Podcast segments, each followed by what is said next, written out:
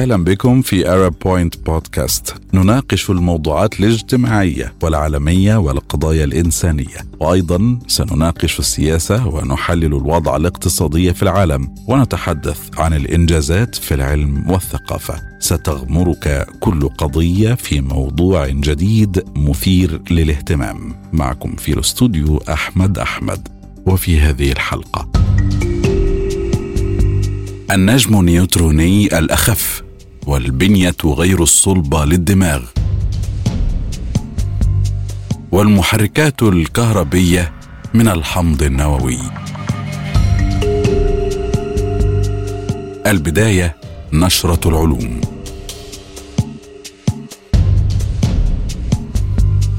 أخف نجم نيوتروني على الإطلاق تم العثور عليه يمكن أن يحتوي على كواركات مضغوطة. النجم نيوتروني الأخف مما يبدو ممكنا ربما يكون صغيرا جدا لأنه يتكون من نسخ مضغوطة من الجسيمات تسمى الكواركات الغريبة. وأخف نجم نيوتروني تم العثور عليه على الإطلاق تبلغ كتلته حوالي 77 من 100 ضعف كتلة الشمس. ووفق العلماء لم يعد يتناسب مع فهمنا لكيفية تشكل هذه النجوم وقد تحتوي حتى على مادة غريبة مثل هذه الكواركات حسب الباحثين فعلى حد علمنا يتشكل النجم نيوتروني بعد أن يستهلك النجم وقوده وينهار تحت تأثير جاذبيته ما يؤدي إلى تفجير معظم مادته في موجة صدمة تسمى سوبر نوفا وترك وراءها نواة فائقة الكثافة. ويشير أفضل فهم لدينا لهذه العملية إلى أن الحد الأدنى للكتلة المتبقية يمكن أن يكون حوالي 1.17 ضعفا لكتلة شمسنا وقد وجد علماء الفلك بعض النجوم النيوترونية التي تبدو أقل ثقلا ومع ذلك تسمى الأجسام المدمجة المركزية. ولكن كان يعتقد أن وجود غلاف جوي كربوني يجعلها تبدو أصغر مما هي عليه في الواقع.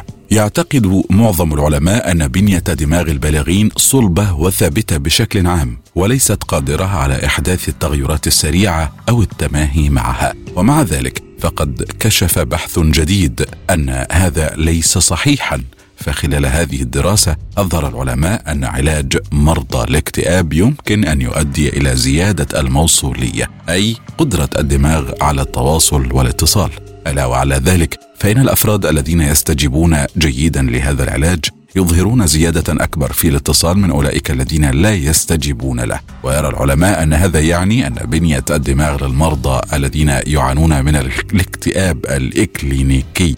الخطير ليست ثابتة كما كنا نعتقد مثلا ويمكننا تحسين بنيه الدماغ في غضون فترة زمنية قصيرة أي حوالي ستة أسابيع. وجدوا بالفعل أنه إذا أدى هذا العلاج إلى زيادة اتصال الدماغ فإنه فعال كذلك في معالجة أعراض الاكتئاب. وهذا يعطي الأمل للمرضى الذين يعتقدون أنه لا شيء يمكن أن يتغير وعليهم أن يعيشوا إلى الأبد. مع المرض لأنه وكأنه تصلب في أدمغتهم.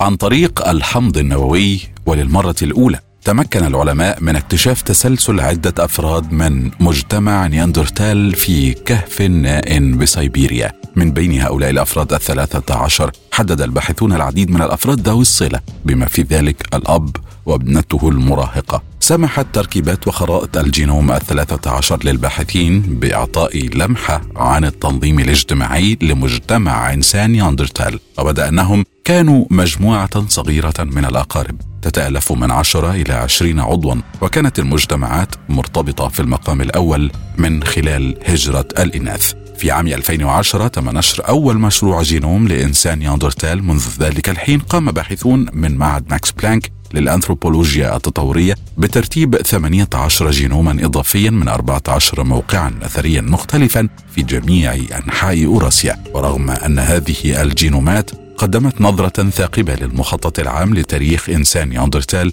إلا أننا ما زلنا نعرف القليل جدا عن مجتمعات الإنسان البدائي الفردية. إنسان نياندرتال هو نوع منقرض أو نوع فرعي من البشر القدامى الذين عاشوا في أوراسيا حتى حوالي أربعين ألف سنة مضت. ومن غير الواضح متى انفصلت سلالة إنسان نياندرتال عن سلالة إنسان البشر المعاصرين؟ ولماذا اختفوا؟ وتعرف منطقة جنوب سيبيريا بأنها كانت المنطقة ذات القيمة الكبيرة في السابق لأبحاث الحمض النووي القديمة بما في ذلك اكتشاف بقايا إنسان دينيسوفان في كهف دينيسوفا الشهير وهو مع إنسان ياندرتال كان موجودين في هذه المنطقة على مدى مئات الآلاف من السنين. ويعلم الباحثون أيضا أن إنسان ياندرتال وديناسوفن قد تفاعلا مع بعضهما البعض. وفي هذه الدراسة نجح العلماء في استعادة الحمض النووي من 17 من بقايا لإنسان نياندرتال وهو أكبر عدد لمجتمع من بقايا نياندرتال الذي تم كشف تسلسله على الإطلاق في دراسة واحدة. لطالما تم تجاهل النسيج الضام الذي يحيط بالعضلات والأعضاء والمعروف باسم اللفافة لكن الرؤى الجديدة تشير إلى أنه يحمل مفتاح معالجة الألم المزمن والضعف المناعي.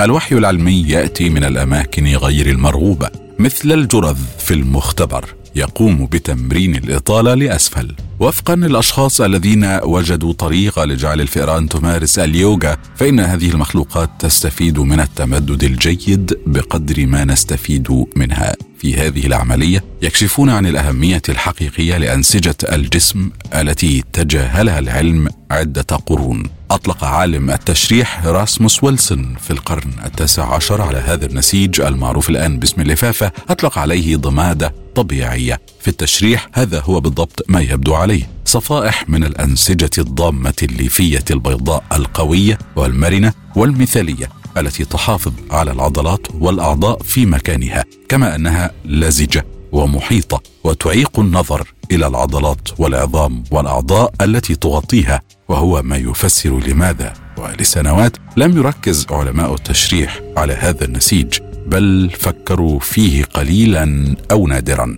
رغم ذلك بدأ الباحثون مؤخرا في إلقاء نظرة جديدة على هذه اللفافة ووجدوا أنها ليست كما كان معتقدا أي لا تتجاوز كونها غلافا خاملا. بدلا من هذا المفهوم وجدوا أنها بالفعل موقع النشاط البيولوجي الذي يشرح بعض الروابط بين نمط الحياة والصحة بل قد يكون نوعا جديدا تماما. من الأعضاء الحسية. الآن يقول الباحثون يبدو أن هناك المزيد مما يحدث في تلك اللفافة أكثر مما هو معروف. ويؤكد العلماء أننا ندرك الآن أن هناك حاجة ماسة إلى فهم أفضل لهذا النسيج الضام في كل مكان.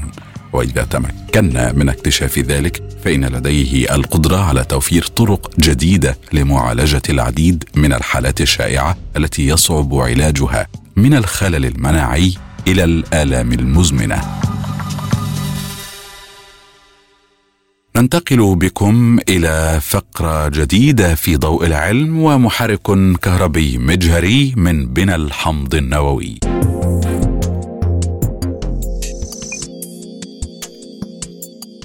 انطلق سباق نحو تطوير محركات دقيقة بأبعاد نانومترية املا في أن تستخدمها ماكينات المستقبل الدقيقة. وأحدث هذه المنجزات ابتكار محرك ذي أجزاء متعددة مصنوعة من الحمض النووي. يتشكل ذاتيا ويستغل الحركة البراونية في السوائل لإدارة ذراع دوارة ويمكنه لف نابض جزيئي لولبي. تؤدي التذبذبات الحرارية على المستوى المجهري إلى حث الأجسام على الحركة بصورة عشوائية والترابط والتفكك عن بعضها بعضا تلقائيا. غير أن إسراع وتيرة هذه الحركة وتوجيهها وتوفير الطاقة اللازمة لتجميع تلك الأجسام يتطلب محركات مجهرية في التقنيات الميكرومترية والنانويه وفي بحث نشر مؤخرا يريد فريق علمي توصيفا لنظام نانوي مذهل ابتكره الباحثون يؤدي هذا الغرض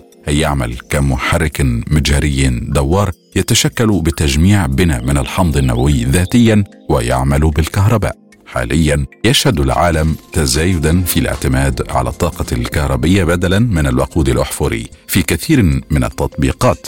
ففي الأسواق أخذت حصة المحركات التي تعمل بالكهرباء تتزايد سريعا على حساب نظائرها الأكثر استخداما فيما يتعلق بالتقنيات المنافسة كاستخدام محركات الاحتراق الداخلي أو حتى القوة العضلية. ويحتمل أن تصبح الكهرباء أيضا مصدر الطاقة الأكثر شعبية لتوليد الشغل الميكانيكي على المستوى الميكرومتري والنانوي. وهو ما يتطلب تطوير محركات نانوية كهربية عالية الأداء وما أفيد به في عام 2003 من ابتكار محرك معدني نانوي دوار يلف على محور من أنابيب الكربون النانوية يعد أحد المحطات المهمة فعليا على طريق تطوير هذه التقنية. وقد جرى بالفعل تشغيل هذا المحرك الدوار في ذلك الجهاز عن طريق تعريض ثلاثة من أقطابه لجهد كهربي بنسق منتظم. وعلى مدار العقدين اللذين عقب ذلك الحدث بزغ الحمض النووي كمادة متعددة الأغراض.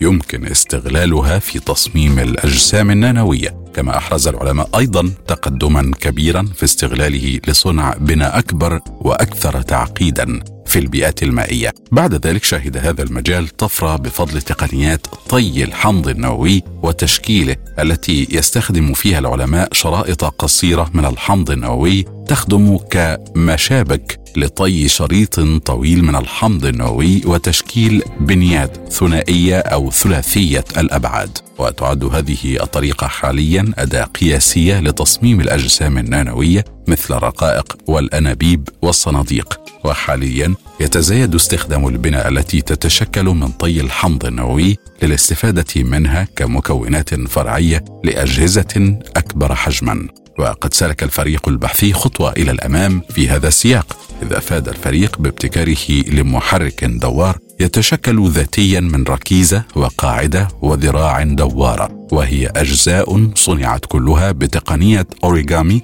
الحمض النووي أي طي الحمض النووي. وتعد هذه الوحدات الثلاث عملاقة بالمقاييس الجزيئية. على سبيل المثال يبلغ طول هذا الذراع 550 نانومترا أما تجمعها على نحو صحيح بمجرد الانتشار في محلول سائل فيمكن القول إنه أمر مثير للدهشة والعجب ويضاهي الذهول الذي ينتاب المرء إذا علم أن مسامير ملولبة مثلا سلكت داخل صواميل ألقي بها معها في غسالة ملابس في أثناء دورة الغسيل. ومن الأهمية بمكان أن تشغيل المحرك يعتمد على آلية السقطات البراونية التي تحفز دورانا عشوائيا للذراع في اتجاه مطلوب.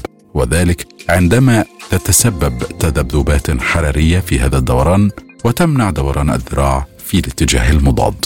وفكرة الاستفادة من هذه الحركة العشوائية بدلا من محاولة تثبيطها تستهوي إلى حد هائل الساعين إلى هندسة الماكينات المجهريه ففي هذه الحالة يحفز التغلب على عشوائية الدوران الناجمة عن التذبذبات الحرارية عن طريق احداث تفاعل بين مجال كهربي متغير دوريا تتعرض له المنظومة وبين الشكل غير المتماثل للمحرك المشحون بطبيعته غير أن الفهم الدقيق لكيفية تأثير المجال الكهربي على الذراع. الدوارة يحتاج إلى مزيد من الدراسة بالنظر إلى أن هذا المجال الكهربي يحدث أيضا تأثيرات أخرى ويمكن أن تغير حركة الذراع الدوارة. فمن تأثيراته على سبيل المثال أنه يحفز سريان الأيونات خلال الماء. حول الجهاز. وحين نقرأ عن محرك نانوي جديد يكون أول ما يتبادر إلى الذهن هو تساؤل. عما إذا كان قادرا بالفعل على أداء المهام الميكانيكية ولا شك أن تطوير الماكينات التي تنتج حركة يمكن التنبؤ بها بدون بذل شغل ميكانيكي يظل انجازا مهما. فقد تبين عبر تاريخ الهندسة أن لمثل هذه الماكينات فوائد عظيمة إذ يمكن استخدامها كعدادات في بعض التطبيقات مثل عدادات قياس السرعة في الملاحة البحرية. فهل يستطيع الجهاز الذي ابتكره الفريق البحثي أداء مهام أخرى بخلاف إنتاج حركة موجهة من الأهمية بمكان أن واضعي هذه الدراسة أثبتوا أن النظام الذي ابتكروه بالفعل يستطيع تحريك حمل معين من خلال لف نابض لولبي جزيئي. ومن ثم هو بلا شك محرك تماما ومحرك بمعنى الكلمة. أما ثاني ما يخطر بالبال عند القراءة عن أي محرك نانوي فيتعلق غالبا بكفاءة ذلك المحرك. مستمعينا إلى هنا نكون قد وصلنا وإياكم إلى خاتمة هذه الحلقة. شكرا وإلى اللقاء.